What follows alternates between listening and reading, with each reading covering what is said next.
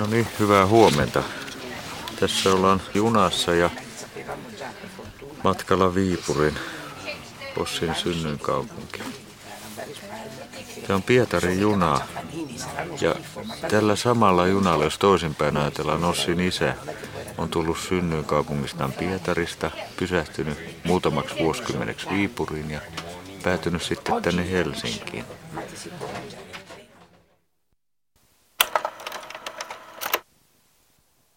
Tämä juttu kertoo Ossi Ahlapuron ja Eero Kakkurin keväisestä matkasta Viipuriin. Kuulemme muutamia tuokiokuvia heidän, heidän reissustaan. Ossi Ahlapuro syntyi Viipurissa 60 vuotta sitten, mutta hän ei ole siellä sen jälkeen kertaakaan käynyt, ei ole halunnut lähteä. Eero Kakkuri ei ole syntynyt Viipurissa, mutta hän käy kaupungissa vähintään kaksi kertaa vuodessa – Molempien suku on kotoisin rajan tuolta puolelta. Ja kuten tiedämme, Ossi Ahlapurohan on radioteatterin näyttelijä, laulaja, muusikko. Tämä tuntuu aika jännittävältä siinä mielessä, kun ajattelet, että tästä on melkein tarkalleen 61 vuotta, kun mä sen siellä synnyin. Ja, ja sen jälkeen olen siellä käynyt käynyt tuota, että jännityksellä nyt odotan. Hyvää huomenta, Mitä kaupunki Tämä on näyttää. Kuuluthan olen sitä hyvin paljon, tuota, että se on paljon menettänyt sitä, mitä se silloin oli. Ja totta kai, koska tässä on ollut sodat, sota välissä ja niin poispäin. Mutta noin muutama tunnin kuluttua, niin selviää minkälaista siellä on. Ja näin, että ihan kiva on, todellakin on kiva lähteä reissuun. Eero Kakkuri tunsi Ossin isän Arne Ahlapuron hyvin. Molemmat soittivat Viipurin soitanollisen kerhon orkesterissa, jonka kerhon puheenjohtaja Eero Kakkuri myös on muutaman vuoden ajan ollut. Eero on hyvin innokas Karjalan ja Viipurin harrastaja ja tuntija. Ja tämän matkan tarkoituksena on kulkea Arne Ahlapuron Ossin isän jalanjäljille Viipurin kaduilla. Ja samalla Eero haluaa näyttää Ossille sukunsa tärkeät paikat Viipurista. Hyvää huomenta. Huomenta. Passitarkastus. Joo. Meillä on viisi mukana ja voi... Joo, viisi mukana joo, tuli Ossi ei ole koskaan ollut kovin innostunut karjalaisuudesta. Hän jopa hämmästelee hieman tätä Eeron innostuneisuutta.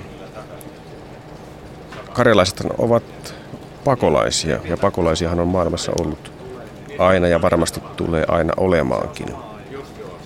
Kuten myös Viipurin kaltaisia kaupunkeja toisella väestöllä asutettuja kaupunkeja.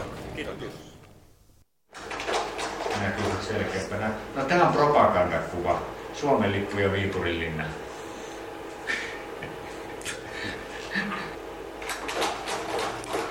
Siinä näkyy Viipurillinen tuossa oikealla puolella. Joo, näin on. Nyt noin veneet tulee tuossa satamaan. Onko tämä myöskin Viipurin linnan pihalta? Eeron suvussa Karjalan ja Viipurin tietämys kulkee perintönä sukupolvelta toiselle. Tässä katsellaan dioja. Mukana on siis Eero Kakkuri, ja Eeron poika Lauri ja Ossi Ahlapuro. Se on ka- meidän Kajamummin talo. Onko se asunut tässä talossa? Ryssät on vaan vaihtanut ne numerot siitä pois. Ahaa. Joo, just, just tässä ylhäällä. Tämä on meidän kämppä. Eli tämä on siitä sama se fasaadi justiinsa. Mistä me äsken katsottiin sitä kuvaa, että se on tämän näköinen.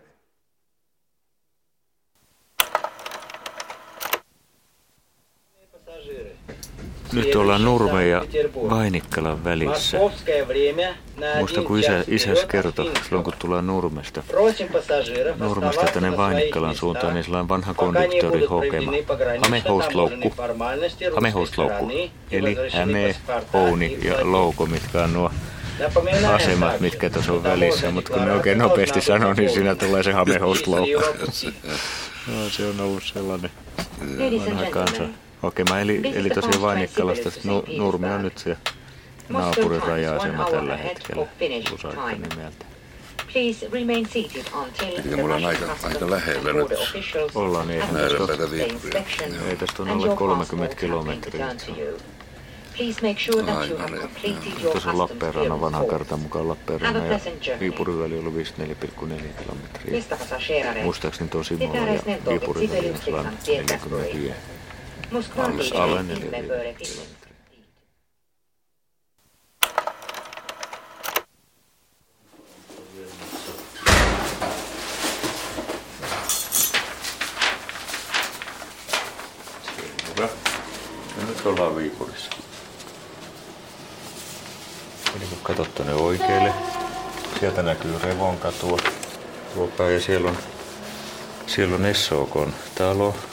ja sitten on Sergejeffin talo on siinä sitten seuraavana, mitkä on vielä pystyssä.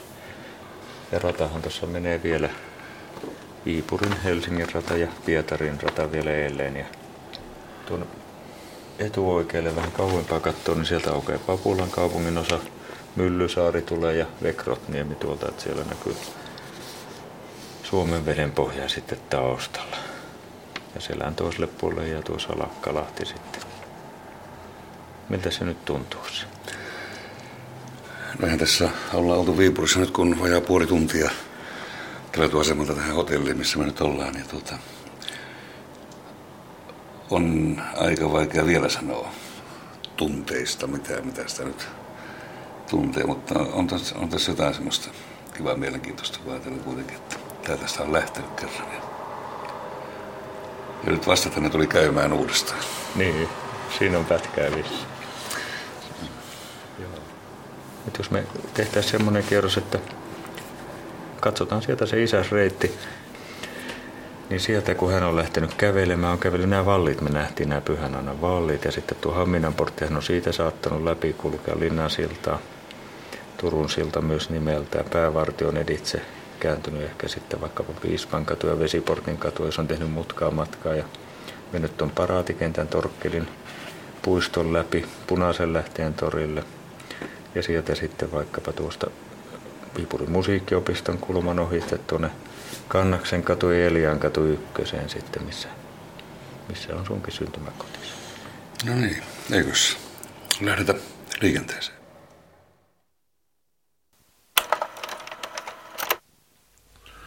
No Viipurihan oli kauhean vilkas kaupunki, kun silloin käytiin Punaislähteen torilla, missä oli kauheasti myyjiä, vaatemyyjiä ja kaikkea muita. Ja, ja taas, niin kuin taas kauppatorillisten elintarvikkeita, taimia ja sen sellaista tavaraa myytävänä. Ja taas siellä kotipuolessa siellä Papulassa, Loikkasenkadun ja Upsenkadun välisellä alueella oli, oli valtion rauttien asuntoalue, jossa oli se oli isompi kivitalo nimeltään Kettula ja neljä puut, puutaloa siinä. Ja, ja me oltiin olevina kovia urheilta siihen aikaan. Kuunneltiin Berliin olympiakisoja, missä Suomi voitti Salminen Askolla isoholla 10 metriä, niin vähän sen jälkeen me sitten juostiin pitkin pihaa ja vuoron perään joka oli Salminen, joka voitti sitten sen. Ja, ja sitten me oltiin olevenamme, tämä on niin uusi valtion talo, tämä Kettula, niin, ja sitten siellä Majurinkadulla ja Vuorikadun puolella oli sitten tämä vanha valtion talo, niin mehän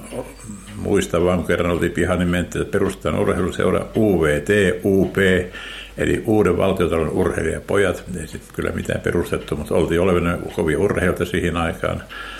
Ja mitattiin kerran sen, sen korttelin ympäri, kun sitäkin jostiin kilpaa sitä Upseringadulta Papulankadun, Loikkasenkadun kautta taas Upserikadulle ja Muistaakseni korttelin pituus oli 416 metriä, en ole ihan varma, muistaakseni se oli sen verran. Mitattiin jollain kahden metrin seipäällä oma matka sitten. Ja sitten menin 39 syksyllä Viipurin suomalaiseen lyseoon, mutta sehän loppui siihen melkein se koulun käynti, kun lähti evakkoon yhden kerran ja tuli taas toisen kerran sitten se jossain lokakuun paikkeja takaisin, että pidettiin taas, oltiin, kerittiin kuukausi käydä, niin sitten lähdettiin melkein sitten koko Viipurista pois. Että se, se sodan edellinen aika jäi siihen melkein.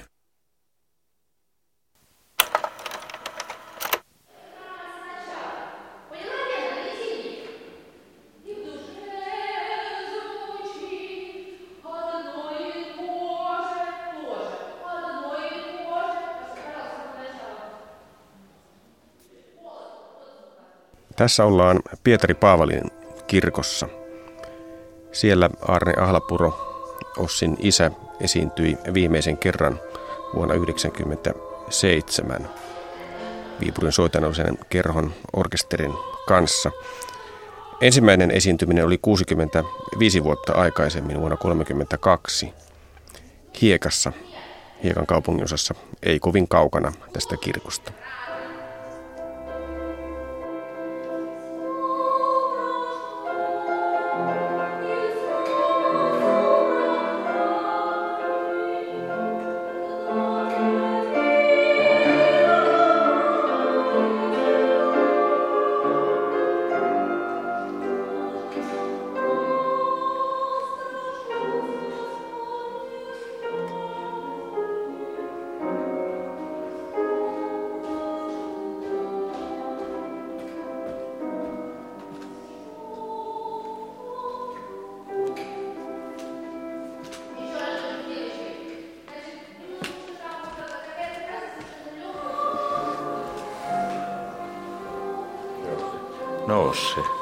Nyt se kirkko, missä isän ilmeisesti hän viimeisen kerran soitti? Vai On. soittiko hän sen jälkeen missä? Tota, isäs laulo, hän oli silloin aikaisemmin, aikaisemmin syksyllä meidän syyskonsertissa, niin hänellä tuli se toinen halvaus ja viulu Joo. ei pysynyt enää sitten kädessä, mutta hän lähti tänne mukaan laulamaan ja me tuolla kirkon edessä sitten soitettiin se Jumalan palveluksen musiikki silloin huhtikuussa 97. Eikä hän ei soittanut täällä. Oli Hän, hän, ei vain soittanut, hän, hän laulaa. Hän lähti, lähti mukaan sitten, että meillä oli pieni porukka silloin, että nyt viisi soittajaa ja isäs oli siinä sitten laulamassa ja sitten oli, sitten oli kaksi, kaksi muuta omaista meidän soittajaa. Ja Tämä on Pyhän Paavalin kirkko. Tämä on Pietari, Pietari Paavalin kirkko. Tämä on reilut 200 vuotta vanha tämä kirkkorakennus. Mutta siitä on nyt niinku leimat tälläkin seurakunnalla on, niin ne on 1500-luvulta jo, että on hyvin vanha.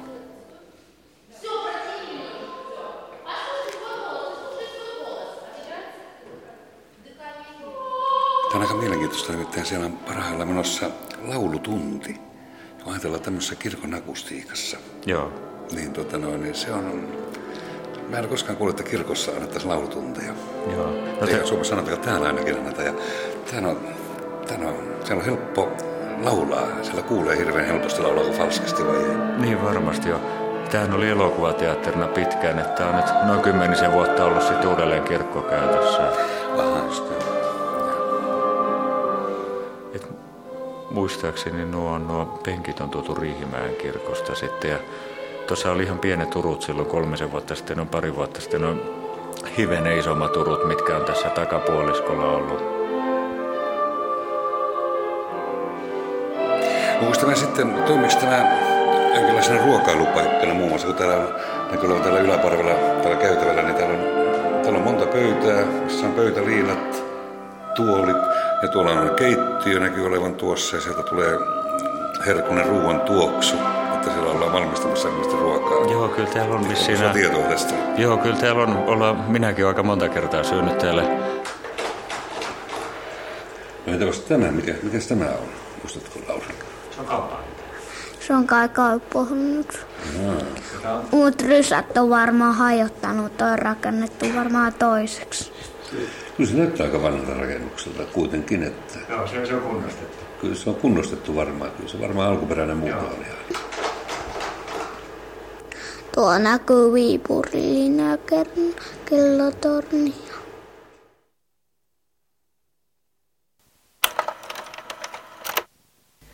Sitten kesällä Viipurin elämä virkistyi Torkkelin puistossa oikein tuntuvasti. Siellä oli tämä kuuluisa soittolava Espelan ravintolan alueella, jossa esiintyi sotilassoittokunta. Säästä riippuen oikeastaan joka päivä ja lisäksi illoin. Ja siellä oli aikoinaan useita soittokuntia, ja nämä soittokunnat vuorottelivat näissä, näillä keikoillaan soittamalla siellä lavalla. Sitten siellä oli myös suojeluskuntajärjestön soittokunta, joka esiintyi Papulan vuorella olevalla soittolavalla.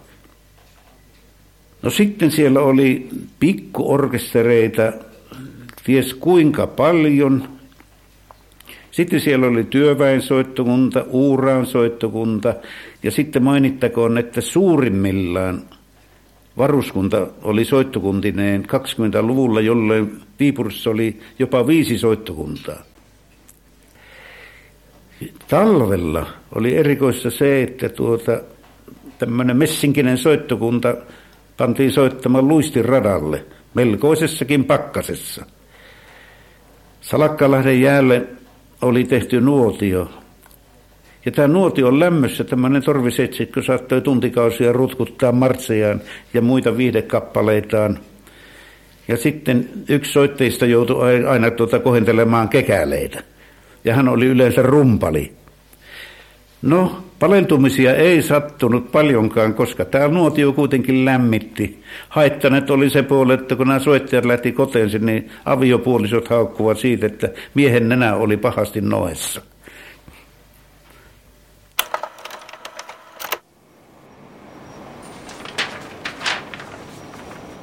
Käydään siellä Linnan tornissa ja katsotaan sieltä vanhan Suomen pääkaupunkia ja ehkä vanhaa venäläistä kaupunkia, kuten sanotaan. Venäläistä ei ole täällä ollut kuin 200 vuotta suurin piirtein. Että suomalaista asutustahan tuossa on, jos ajatellaan linnan pohjalta, siis 1293 tuo linna on, on rakennettu. Torkkeli Knuutin poika mainitaan sen niin kuin keskeisenä rakentamisen alullepanijana ja ja siinä on ollut Karjalasta asutusta. Viipurin nimi on sitä vanhempi, näin on ymmärtänyt. Ja siitä Sorvalin saaresta ja siellä tienolla, niin siinä on sitten ollut noin tuhat vuotta, kun se on ollut tätä Karjalasta asutusta. Tämä on tuon, tuon Kaadberin historian tulkinnan mukaan.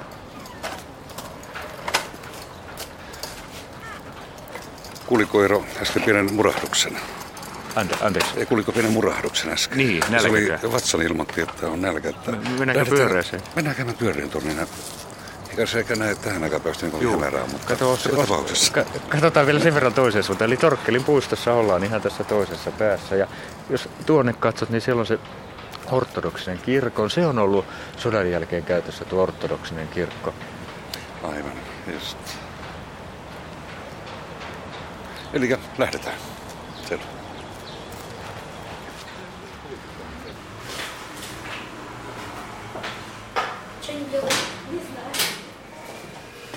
Tässä on puuportaat.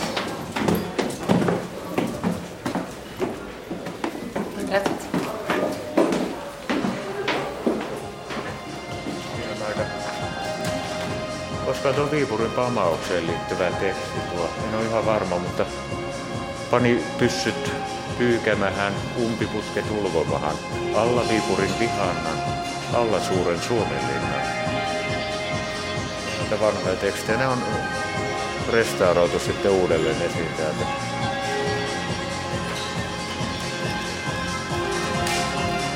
Joo, kyllä se ilmeisesti tuolla tuo Possen teksti tuolla, niin liittyy siihen Viipurin kamaukseen. Ja siinä on ruotsinkielistä tekstiä. Näet tuossa, mitä siinä lukee. En näe kovin hyvin. Mennäänkö lähemmäs? Eikä, no, se nyt on oikeastaan sama vaikka näkisin kuinka hyvin, niin mä en osaa sitä kovin hyvin lukea.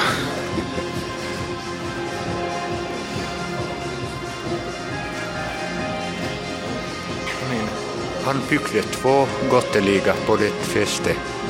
Det sanna alla som där gäste och gjorde där till sönaste mag, andra förtruta dem hålla med tak och lät dem mora omkring och förtvinna att skönare slott skall man ej finna.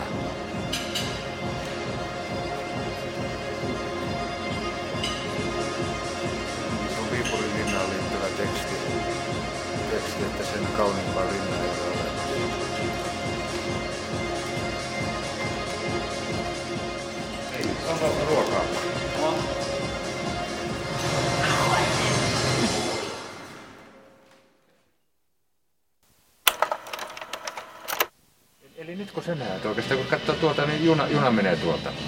Ja tuosta vasemmalla rannalla, niin sieltä näkyy sitten se hiekka, mistä isä on aloittanut sen orkesteritaipaleensa. Ja ei ole pitkä matka tästä niin salmen yli, ja siitähän on kulkenut hiekan lauttakin aikanaan.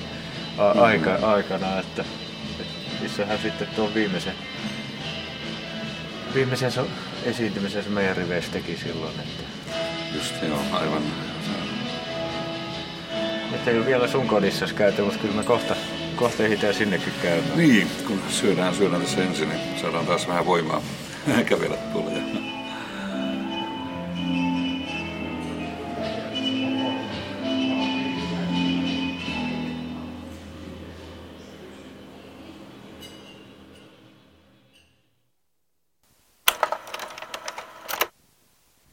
Sinne jäi Viipuri linnoineen.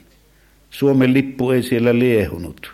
Ei soinut Karjalan kaartin soittokunta enää päävartion edessä. Ei Espilalavalla soinut orkesteri, ei soinut puhalinorkesteri. Ei soinut edes pelastusarmeijan torviseitsikko, joka sekin oli tunnettu siellä Viipurissa. Kuorolaulua tuskin siellä enää sitten oli. Sitten jo vieras tallasi Viipurin katuja. Vieras torvi siellä soitti. Emme tiedä yksityiskohtia, miten historiikki on siitä muovautunut eteenpäin. Viipuri on olemassa vielä. Sen kohtalosta emme tietäkään tiedä. Kai siellä soi joskus orkesteri, sikäläisten isäntien orkesteri, soittokunta. Kai siellä kuorokin laulaa.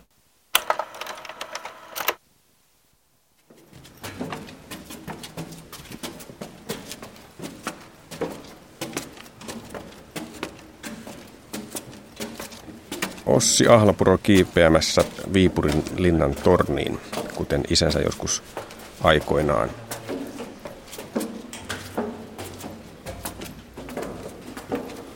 Se on tuolta paksuilta kurkkaa, se on aika raskas tähän nousu. Joo, kyllä se on. Pysytään kurkkia vähän. Joo, kyllä, kyllä. Kokeillaan, mä saan ilmää. Pidä se, pidä se paussia, niin mä katson vähän aikaa kestää. Kyllä vaan ihan rauhassa. Tuon. Ja Eero Kakkuri puolestaan haluaa pyhittää hetken soittamalla tornissa nokkahuilua. Eero kantaa nokkahuilua aina mukanaan tai ainakin Viipurissa ja välillä se on sitten näköjään pakko kaivaa esiin.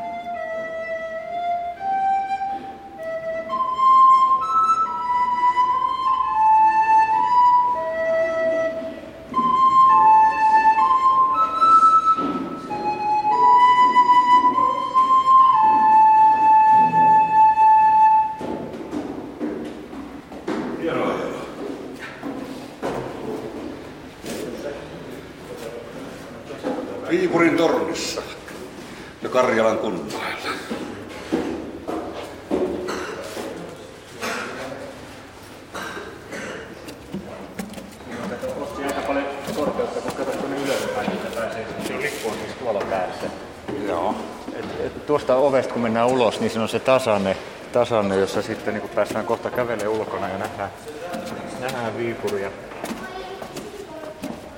Eli sitä vähän tulee. Joo. Eli siinäpä se nyt on Viipuri.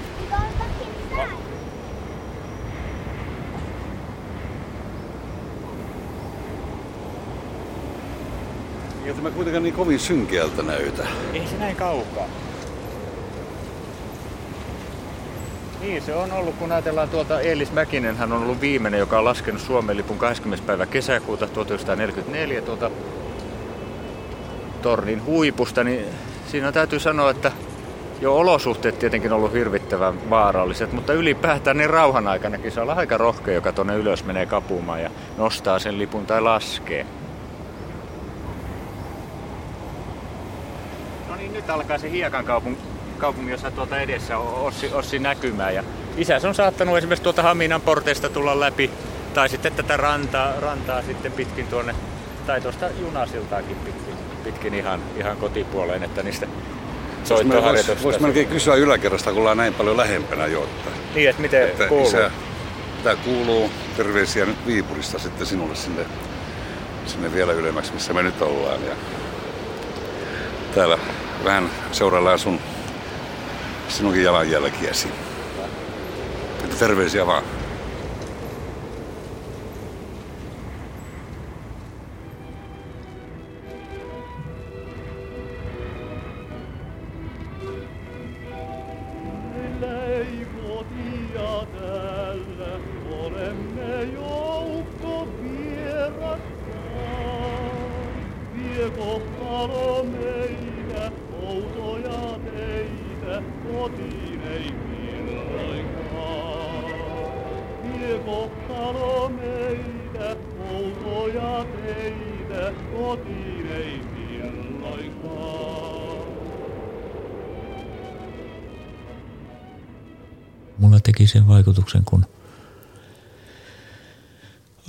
Kuollut ja oli hänen siunaustilaisuutensa.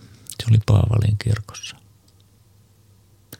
Arnehan ehti syntyä Pietarissa. Ja joutui sitten lapsena lähtemään, lähtemään sitten äitinsä kanssa ja he sijoittui sitten Viipuriin ja, ja mulla jotenkin tuli silloin mieleen, kun mä istuin siinä Paavalin kirkon penkillä ja katsoin, kun Arne oli siinä arkussa ja tuli se mieleen se tietty symboliikkakin kanssa, mitä on näissä ihmisen elämän poluissa. Arnen elämäntaivaalla alkoi Pietarissa ja hänet siunattiin haudan lepoon Paavalin kirkossa. Ja jollain lailla se tuntui aika mielenkiintoiselta, kun ajattelee sitä. Että hänen viimeinen esiintymisen oli Pietari Paavalin kirkossa.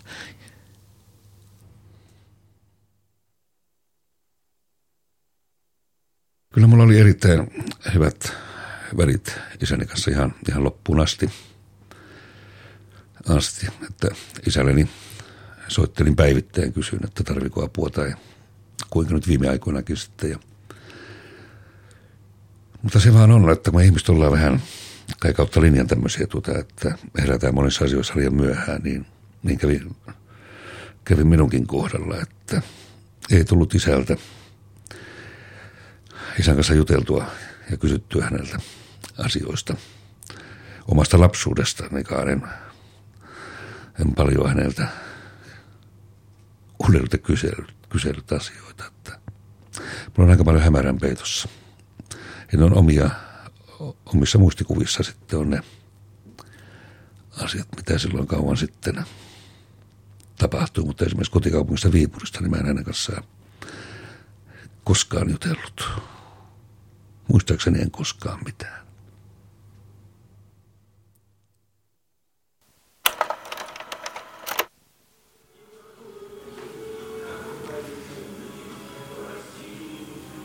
Niin, sä haluaisit kauppaan mennä. Joo, kuule joo, joo, jos sä keksit jostain tai tiedät mistä löytyisi semmoinen paikka. Mulla on semmoinen tunne, että mun täytyy ostaa itselläni paita täältä. Niin, no joo. Katso, katsotaan löytääkö torilta tai jostain. Johtui siitä, että tämä, tämä paita oli jo aivan merkitästä meidän kävelemisestä jotenkin. Kävelläkö uudelleen torni ylös? Ei, ei kiitos, ei kiitos. Tuota. Pari kertaa lasten kanssa jostain kilpaa. Joo. Mulla on yksi ainoastaan teepaita otin toisen mukaan, mikä on tuolla hotellissa. Joo. Tekisi ihan hyvä vaihtaa kuivaa ylle.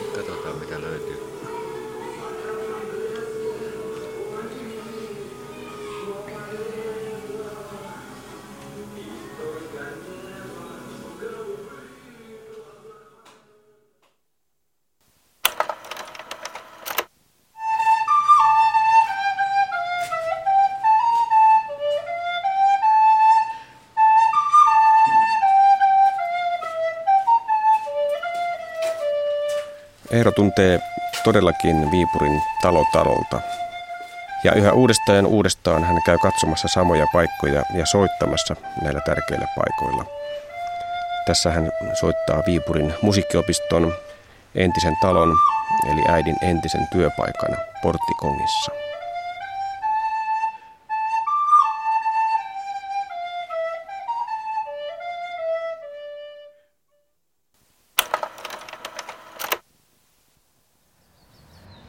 Tämä on siis aivan uskomaton.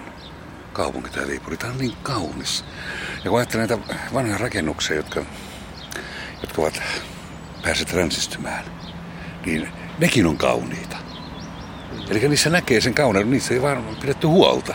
Kyllä. Mutta ne on kauniita edelleenkin. Se kauneus näkyy, niin kuin ihmisenkin kauneus on sisälläpäin. Niin se on minun mielestä näissä rakennuksissa aivan samalla tavalla. Ja kun me tultiin tänne, niin mulla oli aikamoista ennakko luulot tästä kaupungista. Johtuen ihan siitä, mitä vanhempani aikoinaan sanovat, että heillä oli pettymys tulla tänne, tänne kun täällä ensimmäistä kertaa kävivät sen jälkeen, kun täältä lähtivät pois sitten evakkoon. Ja, ja tuota, no se oli ehkä heille, mutta mulla ei ole tästä mitään muistikuvia sinä, sinällään.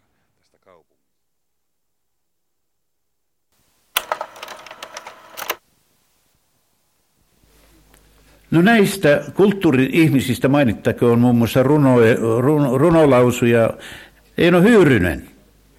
Tuota, hänellä oli hyvin suosittu semmoinen junaan liikkeelle lähtö runo. Höyryveturi Viipurin asemalla, se on hyvin henkeä täynnä lähteäkseen kohti Antreaa. Veturi haisee tuohelle – koivulle. Kansa hyvästelee siellä rappusilla saattajiaan. Ja sitten veturi alkaa puhua. Housut puttoo, housut puttoo, housut puttoo, housut puttoo, housut puttoo, housut puttoo. Alkaa alamäki. Rytmi sen kun kiihtyy. Ja samalla se veturi sitten sanoo, että ei puttokaa, ei puttokaa, ei puttokaa, ei puttokaa, ja niin edelleen. Sitten tuota, juna tulee sillalle. Varovasti, varovasti, varovasti, varovasti, varovasti, varovasti. Ja sehän Einon, Einon huulella kävi. Alamäessä ei puttokaa, ei puttokaa, ei puttokaa, ei puttokaa, ei puttokaa. Se rytmi kiittyy niin valtavasti, että rumpali ei pystyisi niin nopeasti sitä, sitä housujen putoamista ilmentämään. Pankissakin me käytiin tuossa Torkkelin kadun varrella. Eli sitten poikettiin takaisin tänne Torkkelin puistoon ja käveltiin tuota puusto, kun se on kyllä aika vehreä ja puustohan on tuossa aika komeet ja monta jaloa lehtipuuta kasvaa siellä ja tietenkin se on pimeä, että kukkia siellä on, mutta et tarvitaanko? Se on ihan Ei kun... välttämättä se puusto, se on niin, se on niin, se on niin, se on niin vehmas puusto, se on niin kaunis. Nimenomaan mun mielestä se on se on hirveän positiivinen siinä mielessä, kun se on, se on tavallaan hoitamaton. Ja tavallaan se on kuitenkin hoidettu. Kyllä. Mutta siinä, sen on annettu kuitenkin kasvaa sillä tavalla vähän niin kuin villinä. Joo, si, siinä ehkä siinä on, niin. Tuleeko sinne sitten sinun mielestä se mieleen, kun on tämä niin sanottu hallittu hoitamattomuus, eli, eli mikä on tällaisessa ekologisessa ajattelutavassa, että on mahdollisimman monimuotoiset olosuhteet tarjotaan niin kuin luonnolle myös tällaisessa kulttuuriympäristössäkin, niin olisiko sinne vähän sellaista piirrettä? Muista joo, kyllä, joo.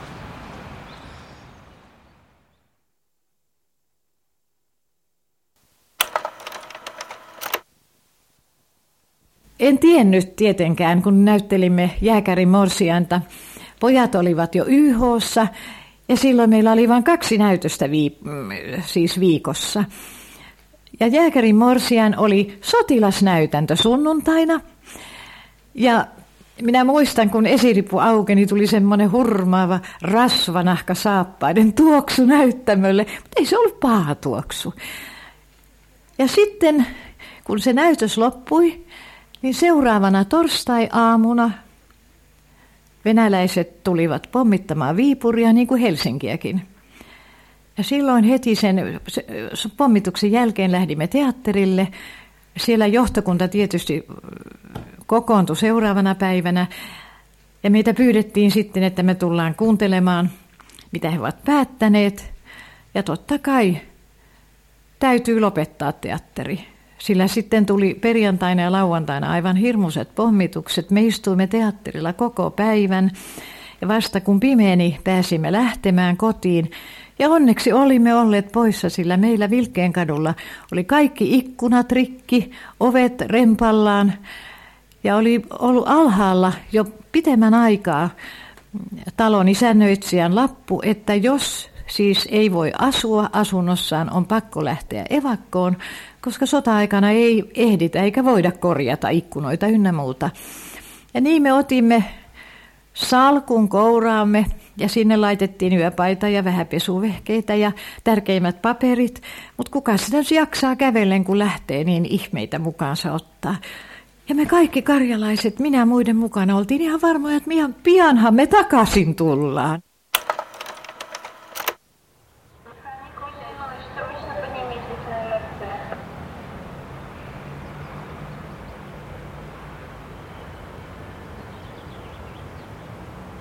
Eero käy joka kerran Viipurissa pistäytyessään äitinsä syntymäkodin ja vanhempiensa kotitalon luona, niin kuin nytkin.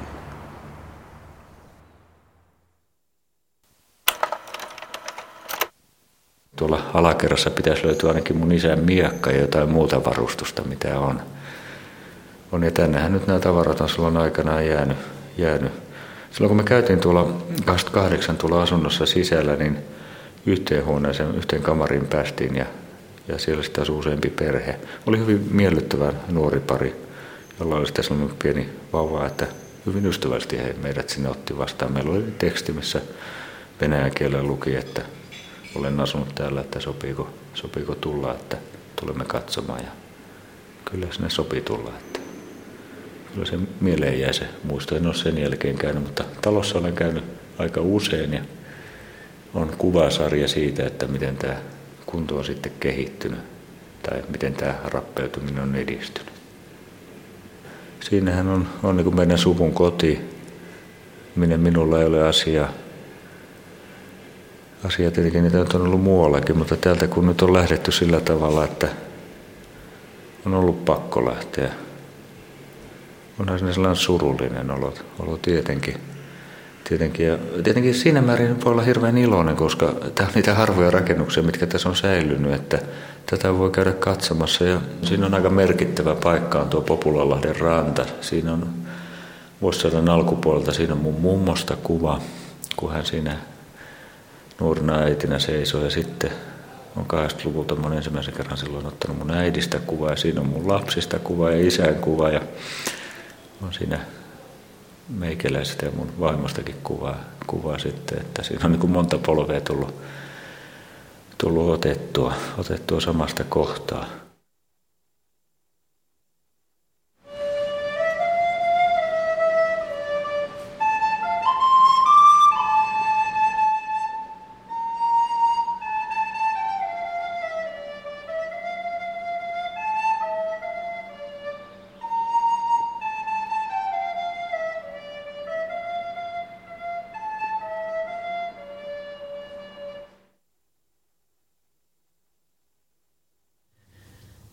Ihmisillä on omin takeisia tapoja.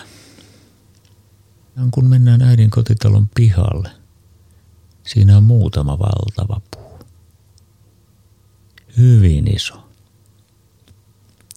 Pajujahan ne ovat. Mulla on jonkinnäköinen omituinen tarve, että mä oon ottanut aina niistä lehdistä silloin. Tällöin kun siellä on käynyt, niin ottanut muutaman – muutaman kappaleen mukaan ja prässännyt ne sitten ja katsonut ja niin se monta kertaa tulee mieleen, että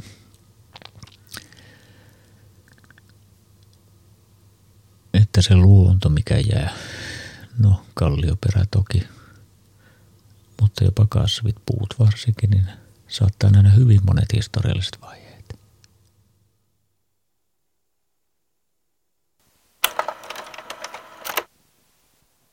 Mä haluaisin tuota, Eerosulta kysyä semmoisen asian, tuota noin, niin, tässä kun ollaan reissussa oltu, ja tuota noin, niin, tämä sun, tää sun aktiivisuus ja tämä, tämä valtava innostus tähän Viipuriin ja, ja tähän, tota, niin mistä se tota, niin, saa alkunsa? Totta kai, okei, mä ymmärrän siinä mielessä, että sulla on suku täällä, vanhemmat on täältä niin poispäin, mutta sä et ole itse täällä syntynyt. En ole. Joo, että mistä tämä johtuu? Ihan, ihan, se on hyvä ihan, kysymys. Ihan, joo. Se on aika, joo, se on oikeastaan, joo, sanotaan nyt näin, että mä oon ikäni elänyt ja ollut evakkojen kanssa, kuunnellut heidän kertomuksia ja, ja, ja sitten tässä on rikas ja runsas se perintö.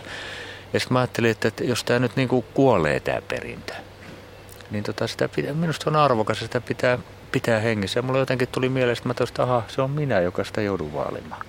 Aika hienoa. Ja sitten siinä on kaksi ihan tuollaista henkilökohtaista testamenttia. Eli se, kun oon täällä Viipurissa liikuttu ja 28, kun äiti hyvin tarkkaan jakso, jakso neuvoa nämä paikat. Eli siihen mun tämä tietämys paljon perustuu tähän äidin opetukseen. On toki aina kerännyt tietoa muilta, mutta hän on, hänellä on hirveän tärkeä se Viipuri. Mä muistan vielä kuolinvuoteellaankin, kun tota, oltiin Laakson sairaalassa viimeinen ilta. Mä sanoin, että tässä on ihan hyvin, että on kuin Torkkelin puisto tämä piha. Että siinä on isot lehmukset ja hämärät, hämärät katveet löytyy ja se, se tuntuu häntä rauhoittavaa. Mä pyysin äitiä, että hän neuvoisi mun lapsille. Että et jos hän neuvoisi mun lapsille tota, nämä paikat. Ja tota, hän sanoi sitten, että hän on sen verran huonossa kunnossa, että hän ei varmaan sitä pysty tekemään, mutta tee sinä. Eli se on niin kuin hänen testamenttinsa. Mä itse koen itteni tässä asiassa, että mä kuulun sellaiseen niin sanottuun siirtäjäsukupolveen. Tässä Karjala-kysymyksessä, jos ajattelee näin, ja viipurilaisuudessa sen, että mä oon selvittänyt näitä aineistoja. Mullehan lähti elämään, kun äiti pysyi selvittämään mun vaarihautapaikan täältä.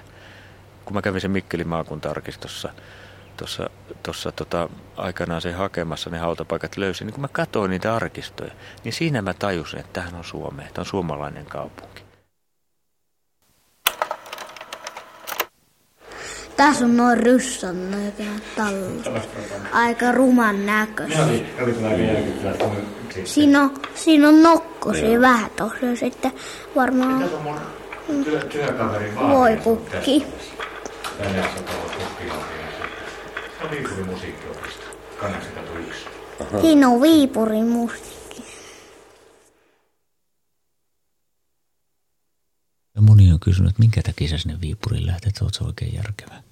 No, se järkevyyttä nyt ei välttämättä tarvi vastata, mutta kyllä se itsekin täytyy sanoa, että, että jos ei siihen kaupunkiin ole sellaisia siteitä, niin läheisiä siteitä, niin tuskin niitä raunioita sillä tavalla kävisi katsomassa. Mutta ehkä ei sekään mahdotonta, että kun sitä on historiasta ollut kiinnostunut ikänsä, niin ehkä sitä kävisi katsomassa, mutta niitä katsoisi toisella silmällä kuin nyt katsoo. Viipurissa on niin hirveän monet kasvot nykyisin. Ehkä, ehkä sen kuitenkin kokee, ei sinne varmaan lähtisi, jos ei sitä kokisi pääsääntöisesti kuitenkin miellyttäväksi. Nyt on karjalaisilla ja nimenomaan viipurilaisilla ollut sotien jälkeen hyvin voimakas tarve kotiseudulleen, katsomaan kotiseutuaan. No, mulla oli tilaisuus muistaakseni 61-62 kesällä, en ole aivan varma, kun ensimmäisiä turistijoukkoja pääsi Viipuriin. Ensimmäinen näkymä tietysti oli hyvin mielenkiintoinen, kun tämä turistipussi ajoi Haminasta itään kohti Säkkijärveä. Lämmitti sydäntä se, että se oli sentään suomalainen entinen metsä alkoi olla lähellä. Viipurin lahti alkoi olla lähellä.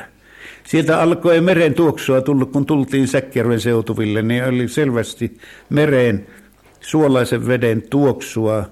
Kyllä täytyy sanoa, että se lämmitti sydäntä, että nyt ollaan kuitenkin siinä Karjalassa, joka on nyt menetetty. Ja kun edes saa haistella sitä ilmaa, mikä siellä vallitsi. Sitten tietysti oli kohottava säväys, kun ensimmäisen kerran Viipurilinnan torni näkyy pussin ikkunasta. Ehkä itse kun on katsonut noita karjalaisia ihmisiä hyvin läheltä koko ikänsä ja se on tietenkin aika tekee tehtävänsä ja se, että ihminen ajattelee niitä elämänkohtaloita, mitä on saanut. Eli, eli tavallaan mitkä on tullut vastaan siinä elä, elä, elämän aikana nämä uudet asiat sitten uusilla – paikkakunnalla, minne ollaan jouduttu siirtymään, niin jollain lailla tulee itsellä, kun miettii näitä asioita, tulee jossain määrin vähän sellainen levoton olo. Että se on vaikea. Vaikea asia monella tavalla, mä oon ehkä, en tiedä sitten, onko se loukkaava ilmaisu.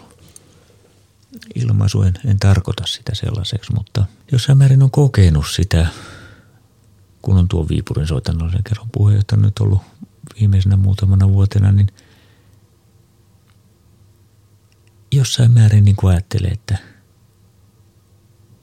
on tavallaan niin kuin hävinneiden. Mutta sitten kun katsoo toisaalta päin sitä soittajatovereita ja ystäviä, jotka silloin soittamassa, niin ei he ainakaan koe niin. Heillä on se soittamisen riemu. Ja ilo olla mukana niin pitkään kuin ne voimavarat riittää. Se on aika erikoinen piirre, että aika monet karjalaiset on – luoneet niin semmoiset hyvät ja lämpimät välit ihmisiä, jotka asuu nykyisin heidän kodeissaan. Ja he käy siellä kylässä ja, ja tota, sitten tukevatkin toisia, ihan auttaa. Ja se on ilmeisesti, sitä pidetään aika ainutlaatuisena piirteenä, yleensä kansainvälisesti ottaen. Ja, ja toisaalta sehän riippuu ihan ihmisistä, mutta tietyllä tavalla niin siinä on, siinä on se tietty huumori että asiat oli ennen näin, kun me oltiin. No, nyt naapuri hoitaa asiat tällä tavalla. Ja hiukan vähän pilke silmäkulmassa voidaan katsoa, että ei se, ei se ehkä ihan niin kaikkein parhaalla mahdollisella tavalla tee, mutta totta kai vihaa on. Ihmisillä on vihaa. Se, se tulee se vihan tunne, mutta minusta se ei ole päällimmäisenä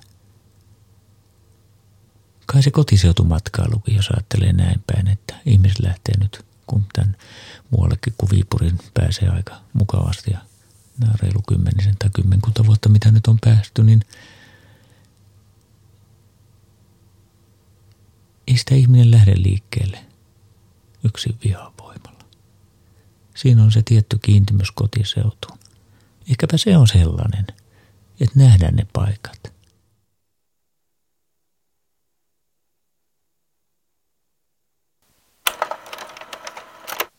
Mä voin sanoa se.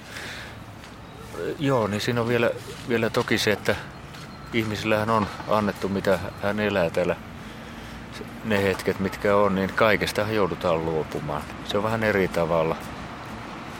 Eri tavalla terveydestä voidaan joutua luopumaan, omaisista joudutaan luopumaan, työpaikasta joudutaan luopumaan monta kertaa.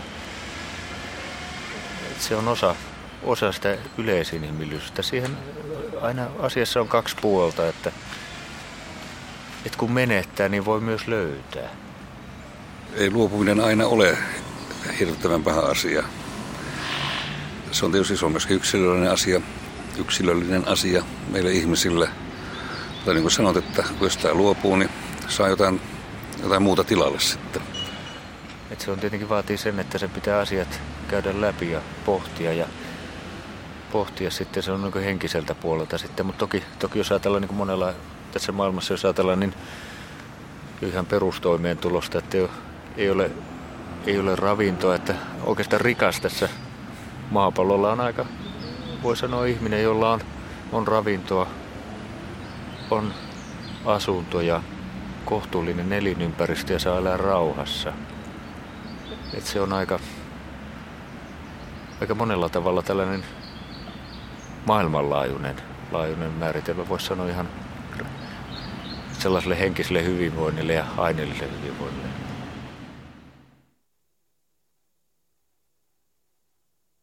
Et ehkäpä tuohon asiaan minusta tuntuu oli aika mielenkiintoinen silloin, kun oltiin, oltiin soittamassa 97 Pietari Paavalin kirkossa, niin mä monta kertaa mietin, että mitä tuo isä mietti.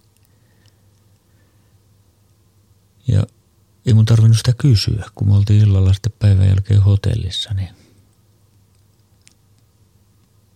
mä sitten sano,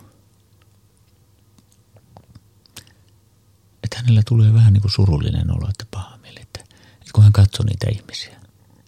Että hänellä tuli, että, että miten hän voisi auttaa niitä. Että hän ole tehnyt mitään pahaa. on aika vaikeissa oloissa. Siinä soittaessa, kun oli aika, aikaa istu, istua ja istuin sinne seurakuntaan päin siinä alttarin edessä, niin katsoo, katsoo niitä ihmisiä, jotka siellä oli. Ja, oli ja siellä oli varttunutta väkeä aika paljon, mutta mä katson siellä yksi semmoinen harmaapäinen mummo. Vähän tuli niin kuin oma mummo mieleen ja varmaan hänen elämänvaiheessa eivät kovin helpot olleet. Hän on hyvin, hyvin semmoinen lempeän näköinen, hyvin lempeän näköinen ihminen. Ja hänellä oli muista lapsena oli joskus, kun silmällä hänellä oli, että toinen lasi oli peitetty ja, ja tota, jotenkin hänen olemuksessa teki sellaisen vaikutuksen, että siinä on sellaista tiettyä rauhallisuutta. Ja, ja se oli sitten, kun sinä ehtoollista ruvettiin jakamaan, niin mä katson, kun nousivat ylös, niin hän ei itse pystynyt kävelemään, että hänet talutettiin siitä.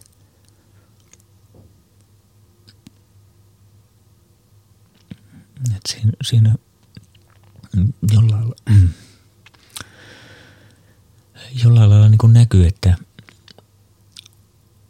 en keskustelu hänen kanssaan, mutta niin kuin jotenkin sitä olemuksesta, että, että sit on eletty elämä, joka ei ollut helppo. Mutta se oli kuitenkin antanut ihmisille sellaisen rauhallisen vakaan mielen ja elämään myönteisen asenteen.